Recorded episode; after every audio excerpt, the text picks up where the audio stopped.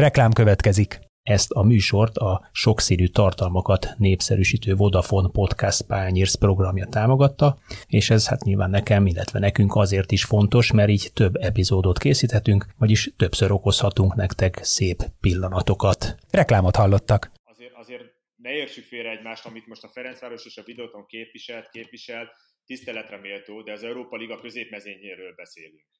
Tehát, hogy ide nem lehet magyar játékost nevelni, az, az, az, vagy beépíteni, az, az nekem egy kicsit olyan, olyan megfoghatatlan.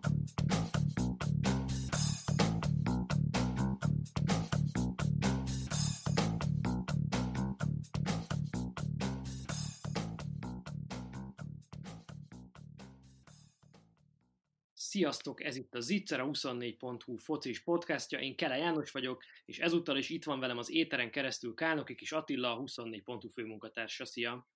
Szia, Jani! Hát az eheti nagy hír az egyrészt az volt, hogy az MLS-nek újra van sportigazgatója, Ben Stork távozása óta először, azért jó néhány év eltelt már a német szakvezető korábbi szövetségkapitány menesztése, illetve most Barci Robert kinevezése között, úgyhogy azt gondoltuk, hogy erről a témáról beszélgetünk valaki olyannal, aki hát egyrészt a magyar futball egyik hiteles, és azt gondolom, hogy népszerű szereplője, megbecsült szereplője, már csak a külföldi tapasztalatai okán is, Másrészt pedig hát az újonnan kinevezett sportigazgató az egyik első nyilatkozatában azt említette az egyik konkrétumként, hogy ő lett majd a jobb keze, amikor a sportigazgatói székbe beleül, úgyhogy köszöntöm a podcastban Fehér Csabát, talán sokan kitaláltátok már, volt válogatott labdarúgó, szervusz!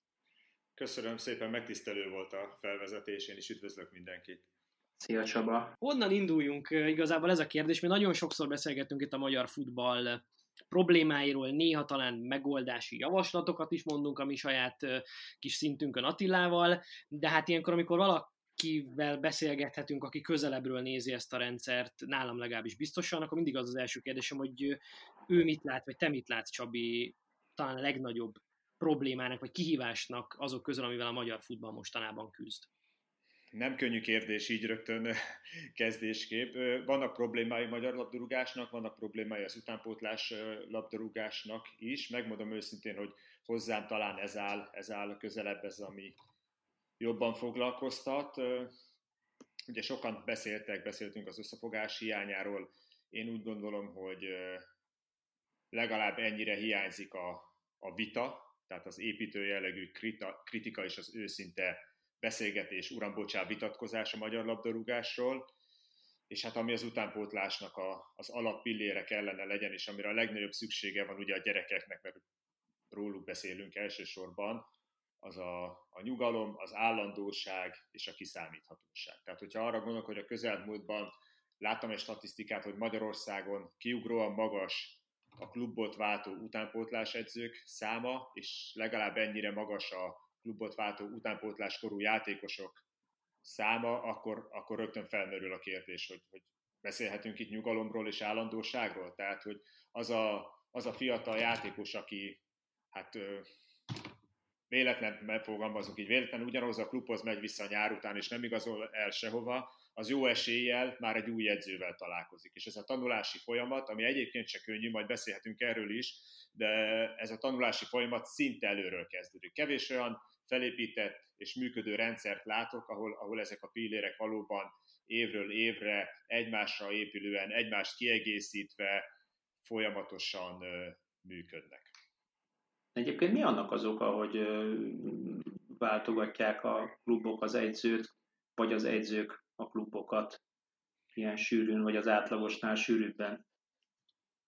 Hát ennek a felépített rendszernek a hiánya, én úgy gondolom, ez az egyik, vagy hogyha a közelmúltról beszélünk, volt talán egy nem túl szerencsés versenyrendszer is, ami hatalmas nyomást rakott az edzőkre, az egyesületekre, ugye amikor 16-17, tehát 15-16 éves gyerekekre helyezett olyan terhet, hogy az akadémia költségvetésének a jelentős része az ő szereplésükön múlott.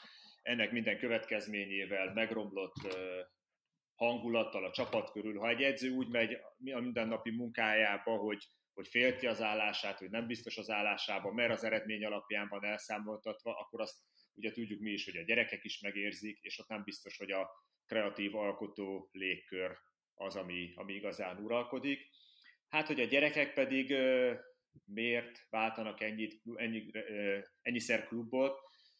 Én úgy gondolom, hogy sokat beszélünk az edzőkről, és, és joggal. Valóban vannak jó edzők, vannak hiteles edzők is, vannak kevésbé alkalmas edzők is a magyar labdarúgásba, de ehhez képest vagy mi keveset beszélünk, és akkor legyünk őszinték a szülőnek a szerepéről, és a menedzsereknek a szerepéről is. Úgy szoktam fogalmazni, hogy tízből három gyereket elront az edzője, hármat a szülő, hármat a menedzser, egynek meg valahol nem lesz szerencséje. Ehhez képest úgy gondolom, hogy túl nagy a... Hát ez nulla százalék, várjál. ez így nulla százalék, ez elég rossz képet fest azért. Tehát, hogyha arról beszélünk, igen, sajnos ez a valóság, tehát hogyha arról beszélünk, hogy nemzetközi szinten jegyzett labdarúgó, akkor ez a, ez a nulla százalék, mert hogy ha el szeretnénk kezdeni előrefelé lépkedni és fejlődni, akkor ki kell, hogy mondjuk, hogy ez az elmúlt öt év, vagy tíz év, vagy beszéljünk szinte akár, nem hozta azt az eredményt, ami teljes joggal a jelenlegi támogatottság mellett teljes joggal elvárható lett volna. Tehát a 2016-os EB keretben, javítsatok ki, hogyha tévedek, de, de volt akadémiai játékos? A, volt, volt, mégpedig a kis jobb hátvédünk a Bese Barna. Bese, igen. így van, így van, a Bese az MTK-ból. Tehát a keretbe egy, nem látom, és akkor ne beszéljünk mondjuk a környező országokról, akik közben sok-sok játékosukat adták el, nem hogy európai bajnokságban, hanem európai top bajnokságok top csapataihoz, tehát ne hasonlítsuk mondjuk hozzá magunkat, de, de nem látom az akadémiákról, hogy, hogy hol van egy Zsuzsák, hol van egy Juhász Roland, hol van, uram, bocsá, egy Dárdai, egy Lisztes Krisztián, egy Király Gábor, és hát akkor ezért ez a nulla százalék, én úgy gondolom, hogy ez, ez sajnos ez nincs messze a valóságtól. Csabi, szerinted túl sok pénz van a magyar futballban? Egyáltalán lehet-e túl sok pénzt rakni egy ilyen rendszerbe, ami ennyire sikertelen hosszú idő óta? Túl sok pénzt akkor tudsz belerakni, hogyha ha nem megfelelően költik el, és jelen pillanatban úgy gondolom, hogy ez, a, ez az eset forog fent. Tisztelet a kivételnek. Mondok egy példát, ugye változott az átigazolási szabályzat a közelmúltban súlyos pénzeket kellett fizetni tizenéves játékosokért, és ezt ugye hát ennek volt egy olyan célja az MLS részéről, hogy, hogy visszafogja pont ezt az állandó körforgást, hogy a játékosok igazolása az megfontoltabb, felelősségteljesebb döntés legyen, és egy kicsit, kicsit tompítsa ezt a körforgást. Hát ennek nem lett ilyen hatása, az lett a hatása, hogy még több játékos, még több pénzért, és akkor itt megint csak a menedzsereknek a szerepe, ami erősen felvetődik, és olyan abszurd esetek fordultak elő, hogy tizenéves srácokért fizettek milliókat, akik, akik tényleg uram, bocsák, következő héten szerelmes lesz, és abba hagyja a focit, vagy, vagy sorolhatnánk a példákat, akkor ezt a pénzt nem lenne érdemes külföldi túrákra, edzőmérkőzésekre, tornákra, vagy sorolhatnánk még, hogy mi mindenre költeni, vagy miközben az akadémiák elköltöttek sok-sok 10 millió forintot utánpótláskorú játékosokra, az U10-nek, csak mondok egy példát, hasonlítok, az U10-nek még mindig egy edzője van, és az az egy edző foglalkozik 18 gyerekkel egyszerre, és akkor itt egy kicsit már elmentünk a labdaérintés szám felé, és stb. stb. Tehát én úgy gondolom, hogy észszerűen is el lehet költeni ezt a, ezt a pénzt, de hogyha ennél rövidebben foglaljam össze, akkor azt mondom, hogy aki azt mondja, hogy a pénz miatt nincs nemzetközi szinten jegyzett labdarúgónk jelen pillanatban, akkor az tévúton jár. De miért kell menedzser egy 14-15 éves gyereknek? Kell egyáltalán menedzser? Miért nem azt szabályozza az MLS, hogy mondjuk ugye 16 éves korig nincs professzionális szerződésű labdarúgó sehol a világon, már Magyarországon sem. Miért nem azt mondja, hogy hát gyerekek, a menedzser akkor kell, ha már elmúltál 16 éves, és esetleg mondjuk külföldre szeretnél igazolni, vagy bejelentkezik érted egy klub, akkor legyen egy olyan menedzser, aki egyébként ugye ezt lemenedzseli ezt a folyamatot. Vagy hozzon olyan klubot, aki te fantáziát látsz, hogy hazai átigazolási piacon menedzserek dolgozzanak, azért az kicsikét megmosolyogtató, teszem hozzá, én a felnőtt futballban is ezt tartom, hiszen bármelyik egyző, bármelyik játékos fölhívja a kettő másodpercet, és meg tudnak beszélni, vagy sportigazgatóra nevezük egyzőknek, sportigazgatót föl tud hívni bármit, és meg tudnak egyezni. Tehát mi a bánatnak kell hazai piacon menedzserek szaladgáljanak 14-15 éves gyerekek? Attila, hogyha a személyes véleményre vagy kíváncsi, én azt mondom, hogy nem kell, ezt szabályozni nem lehet. Tehát azt szabályozhatod, megpróbáltad, hogy ne legyen menedzsere, de azt nem tudod szabályozni, hogy ki a családnak a barátja, aki idézőjelben jó tanácsot ad a gyerek pályafutásával kapcsolatban. Tehát egyébként ez nem csak magyarországi történet, ez sajnos már így van Európában, Belgiumban, Hollandiában, Németországban, ez egy, ez egy külön iparág vált, sajnos lassan több lesz a menedzser, mint a, mint a játékos, és hát ide azért ebbe a, a, a bő társaságba keveredtek olyan, olyan emberek, akik, akik nem biztos, hogy megfelelően gondolják és töltik be ezt a, ezt a szerepet. Én megértem valahol a szülőket, akik esetleg nem a sportvilágából, nem a labdarúgás világából jönnek, akik, akik szeretnék a legjobbat a, a gyereküknek, rengeteg energiát, te is tudod, rengeteg energiát emészt fel egy család részéről, hogy a gyerek sportoljon, és jó színvonalon sportoljon, ez rengeteg lemondással jár, és a szülő tényleg mindent meg szeretne adni, és, és sokszor itt, itt keverednek tévútra, hogy, hogy ezt a segítséget egy olyan embertől várják, aki, aki lehet, hogy nagyszerűen eljátsz ezt a szerepet, hogy ő segíteni szeretne, de közben nem igazán tesz hozzá, sőt, elvesz a fiatalember karrierjéből. Nagyon sokszor úgy beszélünk az utánpótlásról, mint egy ilyen egységes rendszer, és értjük alatt az akadémiákat, értjük alatt az egész képzési rendszert, és, és gyakorlatilag a nagy egészét a, a magyar futball tömegbázisát olykor, de hát azért itt elég komoly különbség van a között, amikor valaki bekerül az akadémiai rendszerbe, és ahonnan bekerül, vagy hogy előtte milyen képzést kap. Most előttem van az az anyag, ez a 2014-es fejlesztési terv, amit ugye Dárdai Pál nevével szoktak összekapcsolni többnyire a nyilvánosságban, de én úgy tudom, hogy te is részt vettél, Csabi, ennek a kidolgozásában. Így van. Egy, egy darabig, egy darabig, igen. Hiszen ebben a dokumentumban a probléma térképnél van egy ilyen, hogy az akadémiák nem kapcsolódnak tömegvázis szintjén a Bozsik programhoz, és nincsen természetes módon kialakult érdekviszonyuk a többi utánpótlás nevelő klubbal. Ez szerinted még most is probléma, és, és ennek a kérdésnek a mentén ugye mi, hol látsz nagyobb problémát a nem tudom, 8-12-14 éves kor környékén lévő képzésben, vagy aztán az akadémiák nem tudnak eleget hozzátenni ez a fejlődéshez, mert az akadémiák általában arra mutogatnak, hogy hát olyan gyerekeket kapnak, akiknek olyan hiányosságaik vannak, amikkel ők már 14-5-6 éves korban nem tudnak mit kezdeni érdemben. Ha beleszólhatok még a válasz előtt, hogy, hogy gondold végig, azért, azért abból a dátai programból sok minden megvalósult, például ez is, hiszen hogyha megnézzük, hogy most pillanatnyilag hogy épül föl egy akadémia rendszer, akkor az úgy néz ki, hogy egy akadémia egy azonos adott területnek a, a csúcs klubja, és különböző alklubjai vannak, vagy fióklubjai vannak, 8-10-12 az adott területen. Tehát mondjuk, hogyha maradunk a Vasasnál, ahol ugye Csabi talán még mindig ott focizik a fia, tehát ugye te is látod, akkor a Vasasnak ugye a harmadik kerülettől kezdve jó néhány klub, a kis együttműködő alklubja. Tehát van egy ilyen kis piramisrendszer, az már kialakult minden egyes akadémia közül. Tehát bizonyos szintig ez a fajta szakmai és érdek, feladom a tehetséget a, a, a nívósabb klubba kapcsolat, ez már azért kialakult, vagy, vagy legalábbis erősen kialakulóban van. Hogy aztán hogy élnek ezzel a lehetőséggel a klubok, az egy, az egy más kérdés, és hogy milyen a, a, a kapcsolati viszony, a szakmai kapcsolati viszony, a szakmai támogatottság és a játékos fölleadási viszony, azért megint egy más kérdés, de bizonyos szintig van már ilyen előrelépés. Így van, tehát hogy az akadémiák alközpontokkal működnek, és, és több kisebb egyesülettel tartják a kapcsolatot, az egyértelmű, hogy ilyen irányba mutat. Erre vannak kimondottan jó és biztató példák is.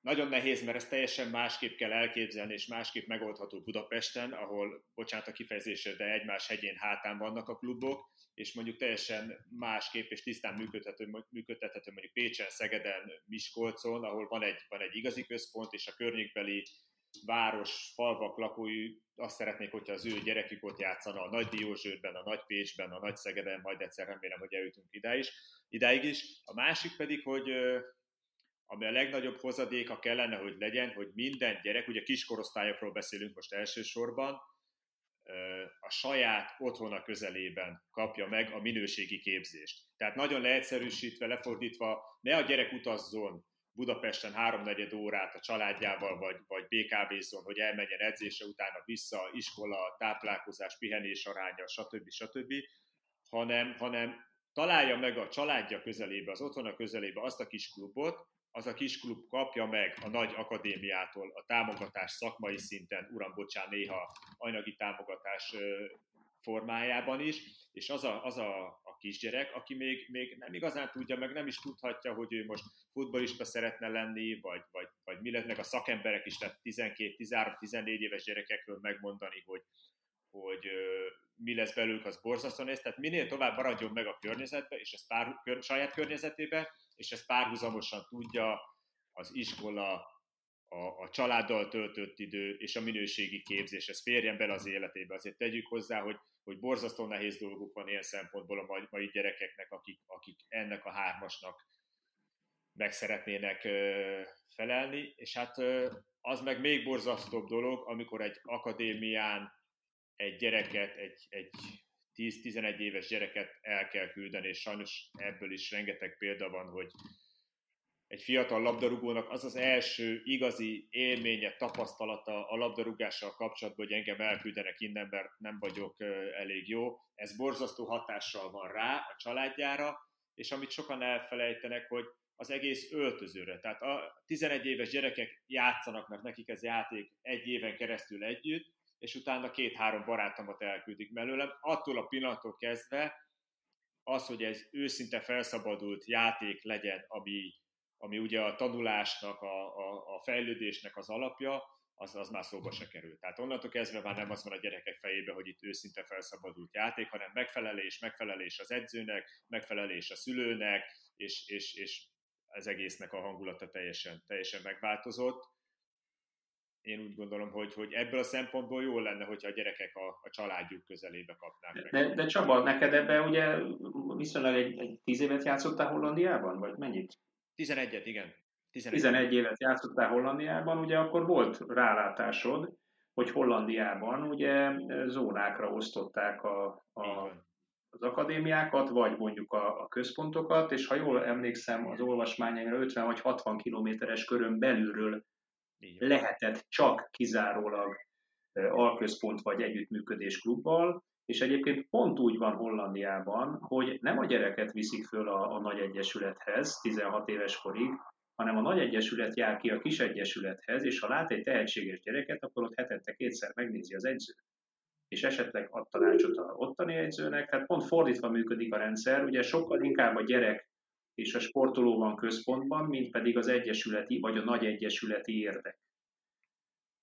Nem is, nem is, nem is, lehet, nem is lehet idő előtt leigazolni, sőt, ezt a, ezt a regionális korlátot, ezt át se lépheti a gyerek 16 éves koráig, hogyha jól tudom, ha csak nem költözik el a család.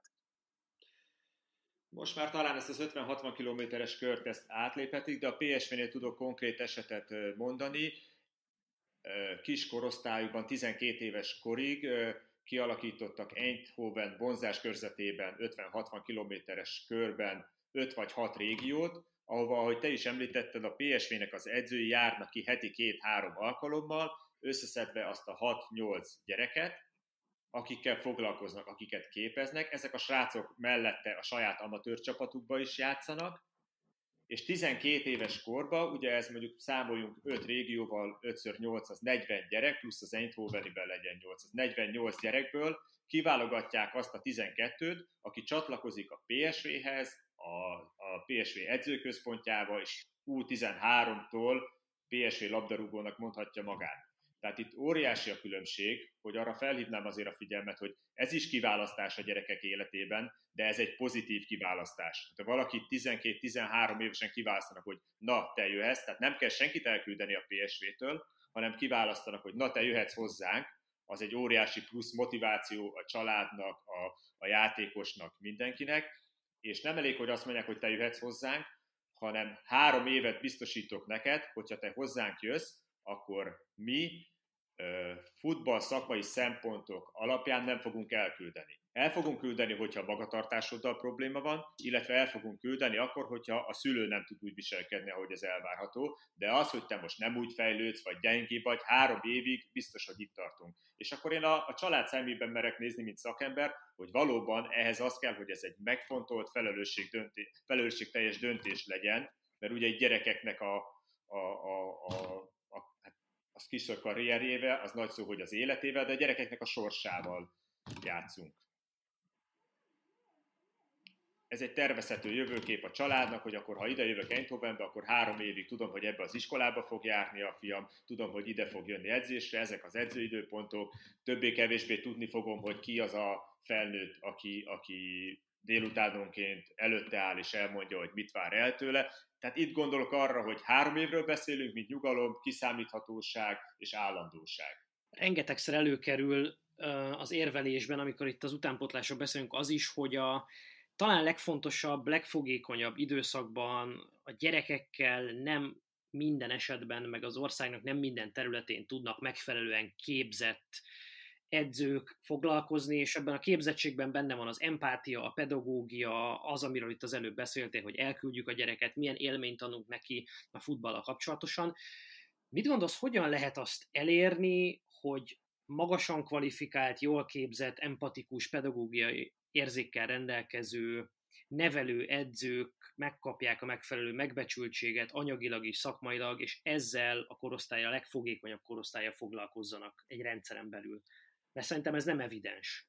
Sajnos nem, abszolút nem evidens. Ugye én, amikor akadémián dolgoztam, akkor egyértelműen ez volt a felfogás, hogy a, a legkisebbekkel foglalkozó edzők voltak legkevésbé megfizetve, tehát az edzőknek az volt a gondol, hogy szeretnék nagyobb korosztályhoz feljutni, mert akkor azzal együtt nő a fizetésem. Tehát ez egy borzasztó rossz rendszer. Ez, ez, ez borzasztó rossz. És te is említetted a legfontosabb, edzőképzőn is, és minden ezt tanítják, hogy a kiskorosztályoknál a legfontosabb a pedagógiai érzék.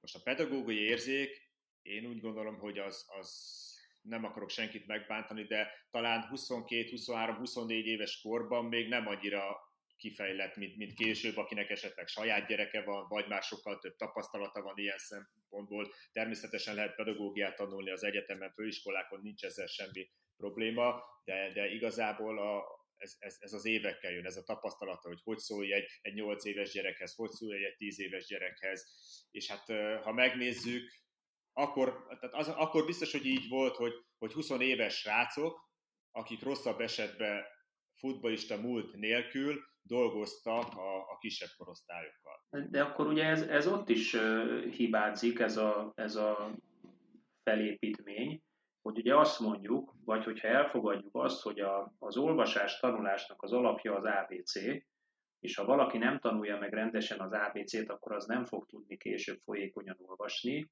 akkor ugye komoly problémát jelent az, hogyha legkisebb gyereket a legolcsóbb, és kvázi ugye ezek szerint akkor a legkevésbé képzett edzők oktatják, akkor az, a, mondjuk az 5-től 10 éves korig a legfontosabb vagy a legfogékonyabb korban nem a legjobb minőségi munkát kapják ezek szerint. Tehát, hogyha ez a, ez a magyarországi rendszer így, így épül föl, akkor ebben is én, én erős hibát látok, és és hát valóban nehéz azt elképzelni, hogy nem jól fizetjük meg ugye a, az, ovi focist és a, az iskolai focis egyzőnket, akkor nehéz azt elképzelni, hogy mondjuk egy 35-40 éves, egyébként megfelelő rutinnal és képzettséggel rendelkező, de családfenntartó ember elmegy gyerekekhez, egy gyereknek egyző, gyerekek mellé egyzőnek. Sőt, biztos, hogy nem figyel. Tehát azért ez, ez rendszer szinten ö, rossz, és ö, Hát nagyon fontos, tehát azért amikor az előbb említetted Attila, hogy a, az akadémiák, hogy panaszkodnak, hogy, hogy nem olyan szintű játékosokat kapnak, hát az akadémiákon is vannak 6-7 éves gyerekek, ők is kerülnek be, vagy oda is kerülnek be egészen kiskorba játékosok, tehát ők se tudnak olyan játékosokat képezni, akkor ez a hiány, ez náluk is van, és akkor én úgy gondolom, hogy a gyerekeknek a, a, tehát nekik is 24 órából áll egy nap. Ne, ők is iskolába járnak, minél többet játszanak a játszótéren, minél többet legyenek a családjukkal, csak nem mindegy, hogy mondjuk egy ember tart másfél órás edzést az U8-ba 16 gyereknek, vagy azt mondom, hogy oké, okay, kettészedem a csoportot kétszer háromnegyed óra, 8-8 fővel, és uram, bocsán, magam mellé még egy edzővel. És akkor itt a labdaérintés számról beszélünk megint, én biztos vagyok benne, hogy kisebb csoportba, háromnegyed óra alatt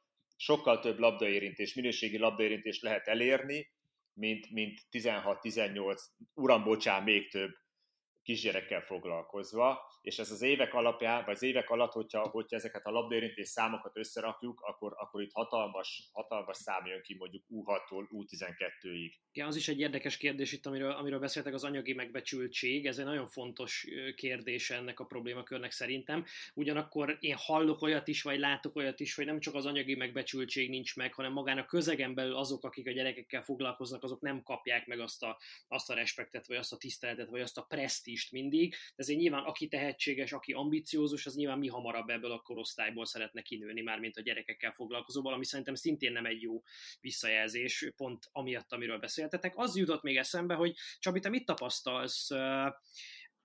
Van most már annyi pénz Magyarországon a futballban, hogy bizonyos szülők tekintenek erre a olyan kiugrási lehetőségként a gyereküknek? Tehát, hogy azért én még, amikor fiatal voltam, vagy ebben a korban voltam, mint akiről, akiről most beszélgettetek, nálunk mindig azért az került elő, hogy hát fiam, azért futbalista ne legyél, meg azért az nem egy életbiztosítás sem anyagilag, sem másképp. Nyilván persze, hogy eljutsz arra a szintre, ahol mondjuk Fehér Csaba jutott, akkor igen, de hogy itt a magyar másodosztály, harmadosztály, talán még NB1-ben sem mindig voltak a fizetések rendben. Most már ez nagyon másképp van. Ez, ez szélesítheti a tömegbázist, hogy most azért mondjuk családok nál többen kezdik azt mondani, hogy fiam érdemes ebbe befektetni és dolgozni, mert ez egy jó életpályát kínál, hogy futballista legyél?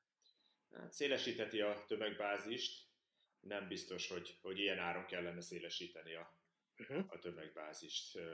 Mert hogy ez elvehet, el, elvezethet ahhoz, hogy a szülő esetleg túlságosan Igen. protezsálja a gyerekét?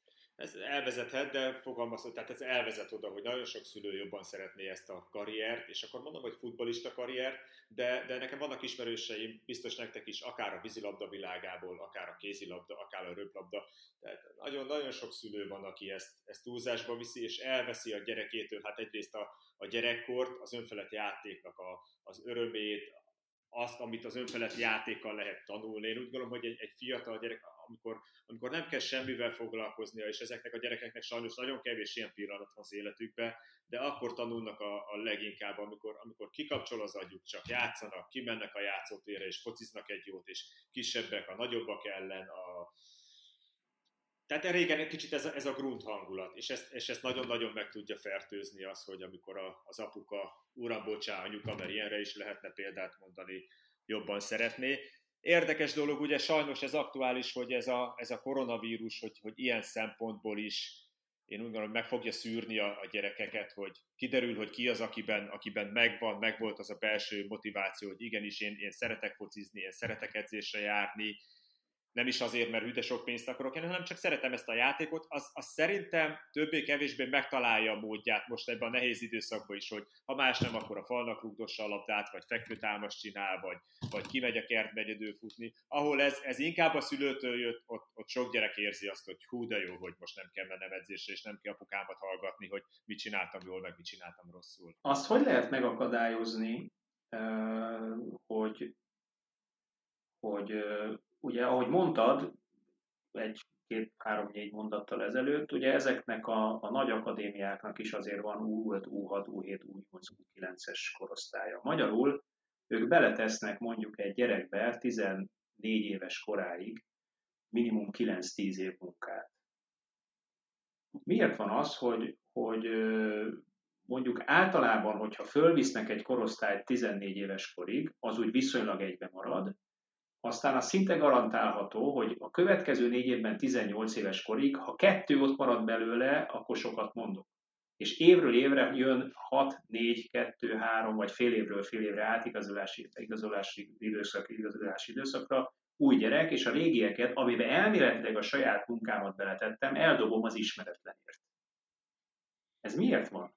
Mert ez is egy jellemző problémája a magyar utánpótlás nevelésnek, hogy kvázi a klubok nem bíznak a saját munkájukba, vagy nekem legalábbis ebből ez szűrődik le. Nagyon sok klubnál utánpótlás nevelés szempontjából túl nagy a hangsúly a pillanatnyi állapoton, a pillanatnyi formán, a pillanatnyi teljesítményen. Az én olvasatomban az utánpótlás labdarúgásnak a, a szépsége, de legalább egyre az egyik legkomolyabb nehézsége is, hogy egyrészt látom, hogy ez az adott játékos mit teljesít, és próbálom valahol a kollégák segítségével csúnyán kifejezve belelátni, hogy hol lesz ennek a vége. Tehát, hogyha most esetleg egy kicsit le van maradva, kicsit, kicsit, kicsit nehezebb heteket, hónapokat él, de látom benne, hogy ez két-három év múlva utol fogja érni a társait. 20 gyerekről beszélünk átlagban. Itt teljesen más a, a fejlődési folyamatokat, és ezeket szemmel követni, ezeket, ezeket monitorozni borzasztóan nehéz. Borzasztóan nehéz, de egyetértek, hogy ekkora, ekkora cserélődés, ekkora, ekkora vándorlás a játékosok között biztos, hogy nem kellene, hogy legyen. Ha egy gondolat rögtön, ami eszembe jut, tehát így, így hogy fog egy játékos a klubhoz kötődni. Tehát milyen, milyen, milyen érzelmekkel fog a, a, a klubhoz kötődni, amikor az a klub, ahol éppen eléri mondjuk a felnőtt kort, már a negyedik vagy az ötödik az ő életében. Tehát nekem volt egy, egy az egyik nagyon rossz élményem, ugye U21-ben dolgoztam segítőként, és, és nekem feltűnt, hogy akkor még volt U21, hogy itt úgy kezdődnek a mérkőzések, főleg a budapesti csapatok között, hogy, hogy mindenki puszi pajtással a másiknak. És akkor nem érted ez, hogy lehet? Tehát múlt héten játszottunk vele, ott is mindenki ismert mindenkit, itt is mindenki, és hát így végig gondolod, hogy ezek a srácok azért U14-től U19-ig rengetegszer találkoznak ellenfélként, ami szintén nem biztos, hogy jó, hogy mindig újra, de rengetegszer már csapattársként, szobatásként, különböző akadémiákon, különböző egyesületekbe, és, és ez egy nagyon steril, ez egy nagyon steril környezet, ahol szombat délelőtt a gyerekek, akik már évek óta ismerik egymást, nézők nélkül, uram, bocsánat, szülők előtt játszanak egy, egy, egy sterük. Tehát ezért az én véleményem többek között ezért is az, hogy, hogy minél inkább, aki megérett rá, minél inkább ki a felnőtt közegbe és személyiségfejlődés szempontjából sokkal hatásosabb, sokkal jobb, hogyha, hogyha egy kicsit egy olyan öltözőbe kell megállnia a helyét, amely, amely hát jobban leképezi a, valós társadalmat. Tehát egy olyan öltözőben, ahol van idősebb, van fiatalabb, van jó ember, van rossz ember, van gazdag, szegény, van duci, sovány, és ahol, ahol már érdekek vannak, és, és, és neked ott kell megmutatni, hogy megállod a helyed, mint, mint személy az öltözőben, és megállod a helyed, mint játékos a pályán, és akkor még nagyon messze vagyunk attól, hogy ezt majd egy külföldi öltözőben idegen nyelvet beszélve, idegen kultúrát megtanulva, idegen ételeket fogyasztva, ahol valóban már az számít, hogy a, a pillanatnyi, a mindennapi teljesítményed, mert nagyon komoly versenyhelyzet van. Csabi, mit gondolsz arról, látva azt, hogy nyugaton mi zajlik most itt a belga, a holland példát is említetném, de a Bundesliga sem nagyon kivétel ebből a szempontból, hogy azért ott 19 éves játékosok már bőven abban a korban vannak, hogy felnőttben kell bizonyítaniuk a potenciáljukat, és sok esetben ezek a 20 év alatti labdarúgók még, még kapósabbak is mondjuk a piacon, mert hogy nagy potenciált látnak bennük adott esetben komoly csapatok, szóval hogy nagyon gyorsan el kell jutni viszonylag magas szintre, még ezekben, főleg ezekben a, az úgynevezett nevelőbajnokságokban, ahhoz, hogy egy játékosban nagy karrier legyen. Hogyan látod, hogy a magyar NB1-ben mi az a kor, amikor a kész kellene lenni az utánpótlásból érkező játékosnak arra, hogy, hogy az NB1-be be lehessen rakni bármikor? Jó kérdés, de legalább ennyire nehéz is. Én, tehát nincs, nem lehet azt mondani, hogy 18 éves, 19 éves, 10, minden, minden gyereknek más az útja. Ezért nagyon nehéz azt mondani, hogy melyik a helyes út, hogy minél gyorsabb, ugye sokan hangoztatják meg, nagyon népszerű, hogy aki teheti, menjen külföldre vannak emellett is érvek. De a másikon én rögtön hozzáteszem, hogy azok a játékosok, akik az elmúlt, elmúlt évek legjobb magyar játékosai, Zsuzsák, Juhász, Lisztes, Dárdai, Király, megint ugyanazokat a neveket sorol, sorolhatnánk még sokat, mind-mind, szinte egy-egy kivet, de mind-mind úgy került ki, hogy lejátszottak Magyarországon 50-100 közötti felnőtt bajnoki mérkőzést. És az ő karrierjük lett olyan, hogy kint mentek, kint maradtak, megállták a helyüket, fel voltak készülve arra, hogy, hogy külföldre kerüljenek. Az én esetemben is én 24 évesen kerültem ki, és 35 évesen jöttem haza. Tehát én is már szinte felnőttként, rengeteg újat, de szinte felnőttként.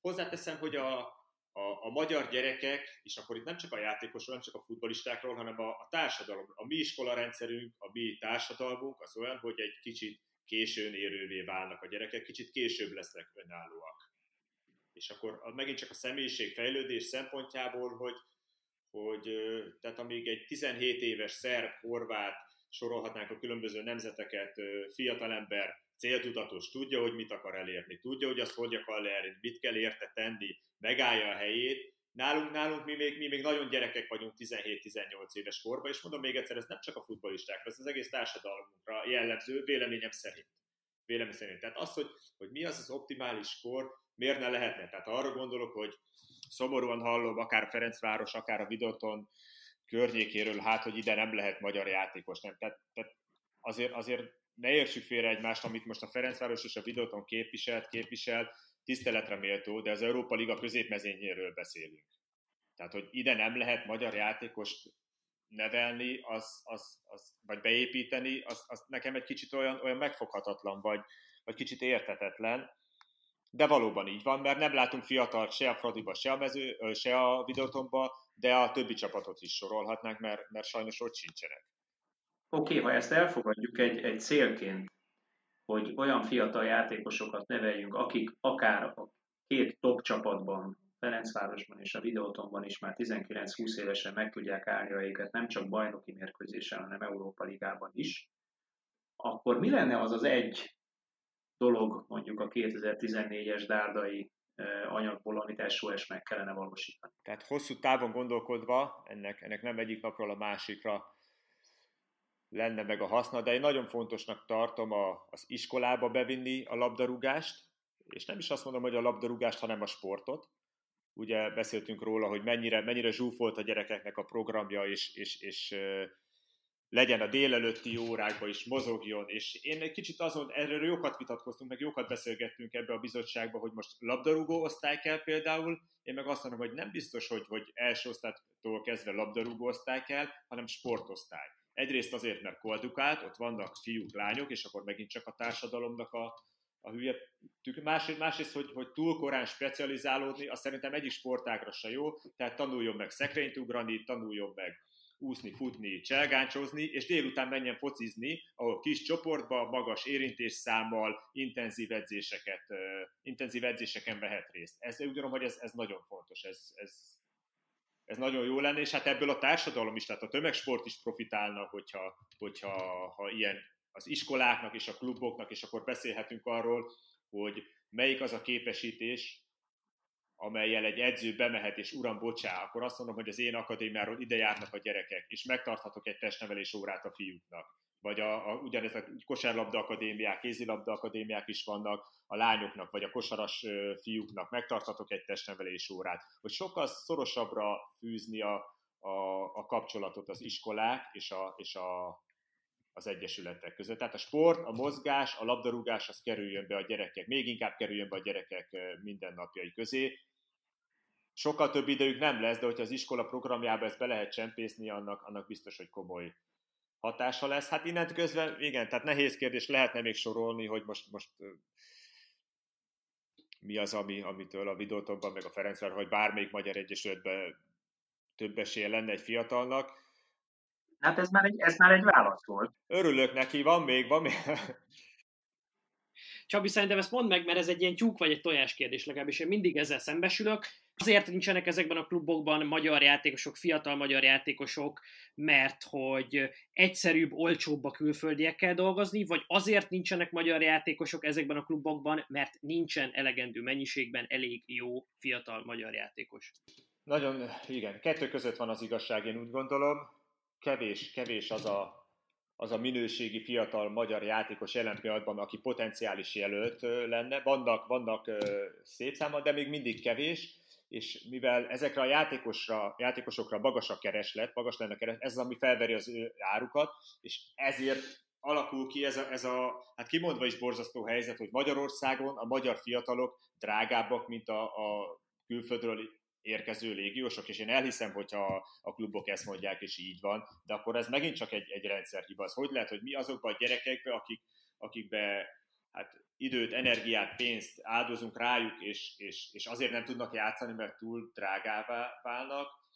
Ez is egy, egy jó kérdés. A másik az, hogy az arányokkal nagyon kell vigyázni, tehát miért játszon egy fiatal, hogy alanyi jogon jár neki, és játszik, és azáltal fejlődik, vagy, mint visszagondolok akár az én időm is, tehát, hogy, hogy megint csak öt olyan lépcsőfok, hogy te betehesd a lábad egy felnőtt csapat öltözőjébe, azért kőkeményen meg kellett küzdened. A következő lépcsőfok, ezek apró lépések, de nagyon fontos, hogy leülhess a, a kispadra, nagyon keményen, hogy beállhass beállhassál 10 percre, és utána, hogy kezdő, ezek mind-mind apró lépések, de ez kőkemény munkával, kőkemény akadályokat kellett leküzdeni, és ezáltal is fejlődtél. Fejlődött a személyiséged, fejlődött a, a fejlődtél, mint, mint játékos. Most az, hogy én ezt alanyi jogon ne, adom neked, mert te magyar vagy és fiatal, és valóban fogsz játszani sok-sok meccset, de hétköznap ezek a lépések kimaradtak a te, a te pályafutásodból, ezek, ezek valahol hiányozni fognak, és sajnos erre is van példa, hogy a, én az MB2 tudom pontosan, hogy a fiatal szabálynak nem lett meg az a hatása, amit,